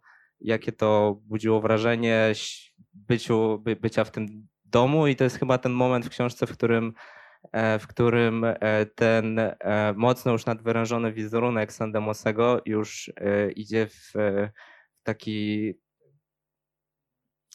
E, y, y, polityka kulturalna czy dyplomacja kulturalna ambasady Norwegii. Jak przeczytać moją książkę, jak przeczytać książkę Axela Sandemozego, to wydaje się, że byłaby to fundamentalnie nieskuteczna dyplomacja kulturalna, gdyż wizja kraju i ludzi, które z nich wynikają, no nie może zachęcać, nie, nie budzi żadnych pozytywnych konotacji, albo niewiele pozytywnych konotacji. Rola ambasady Norwegii była taka, że e, ja się do nich zgłosiłem z prośbą o pomoc na sfinansowanie e, researchu w języku duńskim i norweskim. Oni przekazali na to 15 tysięcy złotych i nie chcieli mieć z tym nic więcej wspólnego. Jakby, znaczy, znaczy chcieli mieć to logo tu z tyłu, no nie? Ale nie miałem z nimi żadnego innego kontaktu, poza tym, że jak się książka już ukazała, nagrali ze mną film, nawet nie wiem, czy go wrzucili, w którym opowiadam o książce. E, więc co ciekawe zresztą, to taka zupełnie poboczna anegdotka, jak wygląda umowa grantowa z taką instytucją. E, ona zajmuje kartkę A4, na której jest napisane w pierwszym punkcie, że to dofinansowanie jest przeznaczone na ten i na ten projekt. W drugim punkcie, ile wynosi to dofinansowanie, a w trzecim punkcie, że jak się nie wyda wszystkiego, to trzeba zwrócić. I się podpisuje pod tym atasze kulturalny oraz ja. I jakby to jest wiążący dokument.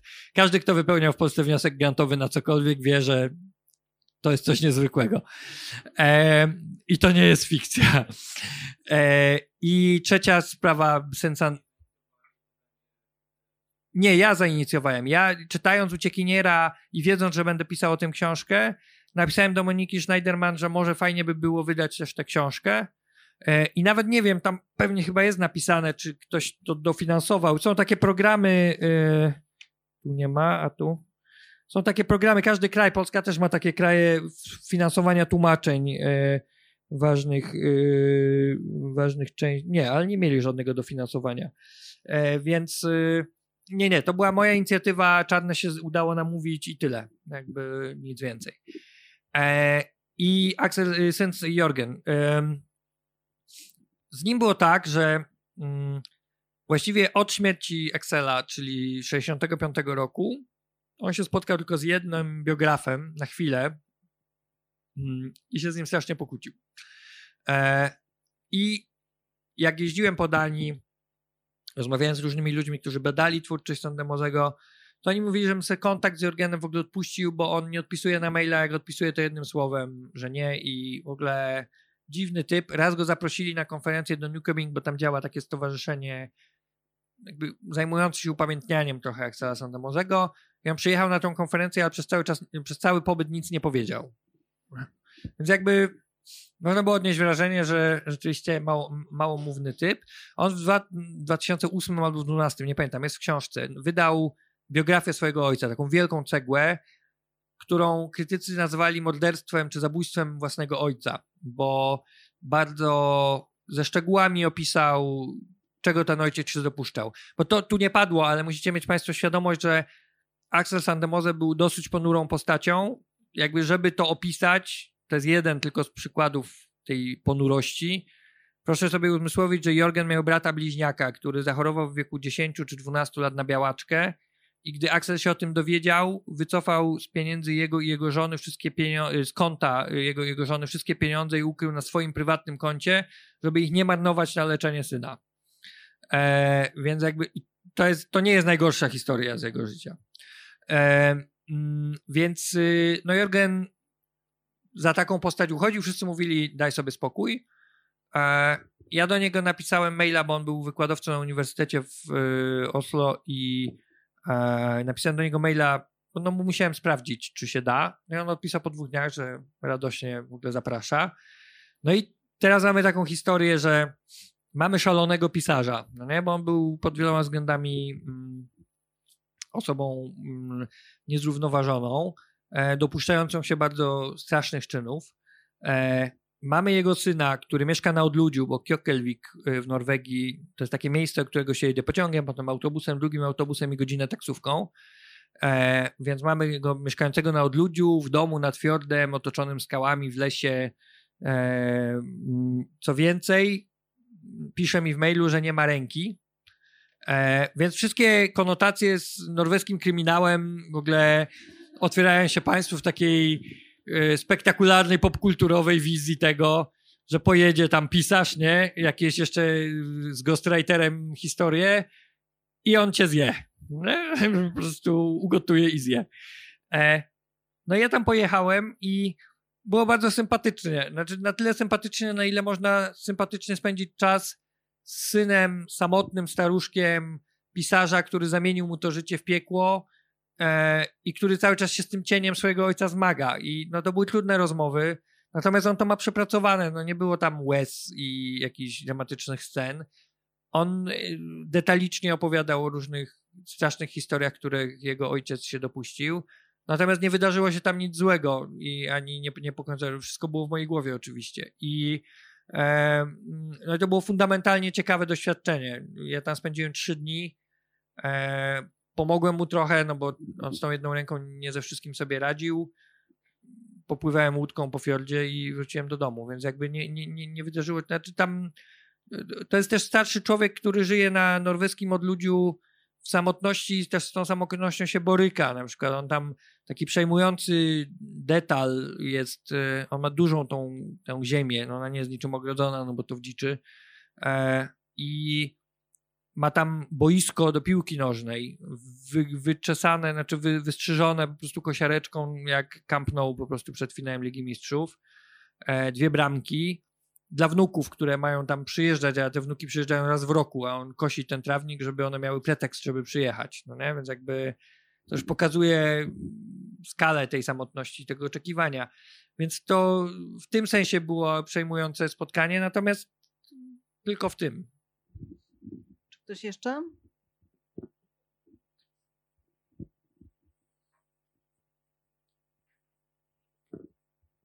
Y, Ja mam pytanie, czy będzie pan jeszcze wracał do Skandynawii z reportażem, czy temat już y, wyczerpany? Na razie nie będę, bo no, sobie to, co chciałem załatwić, załatwiłem.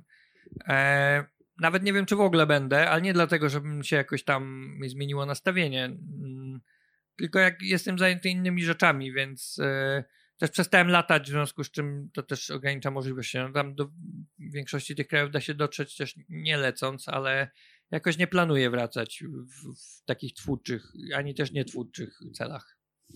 A co masz w planach? Nie mogę powiedzieć. Znaczy, e, e, nie, no mam w planach coś takiego, że na razie jestem na etapie oczytywania się z książek, na których takich o, o idei i o pewnych, o filozofii też, na których zbuduję w ogóle konstrukcję tej książki. Więc cokolwiek ci powiem dzisiaj, o czym będzie ta książka, to za pół roku prawdopodobnie będzie nieprawdą. Czy ktoś jeszcze? W takim razie dziękujemy Państwu e, serdecznie. E, Filip Springer. Bardzo dziękuję. Myślę, że teraz będzie e, chwila czasu na e, autografy, także jeżeli ktoś ma egzemplarz tej lub innej książki, to zapraszamy. Dziękuję bardzo. Dzięki wielkie.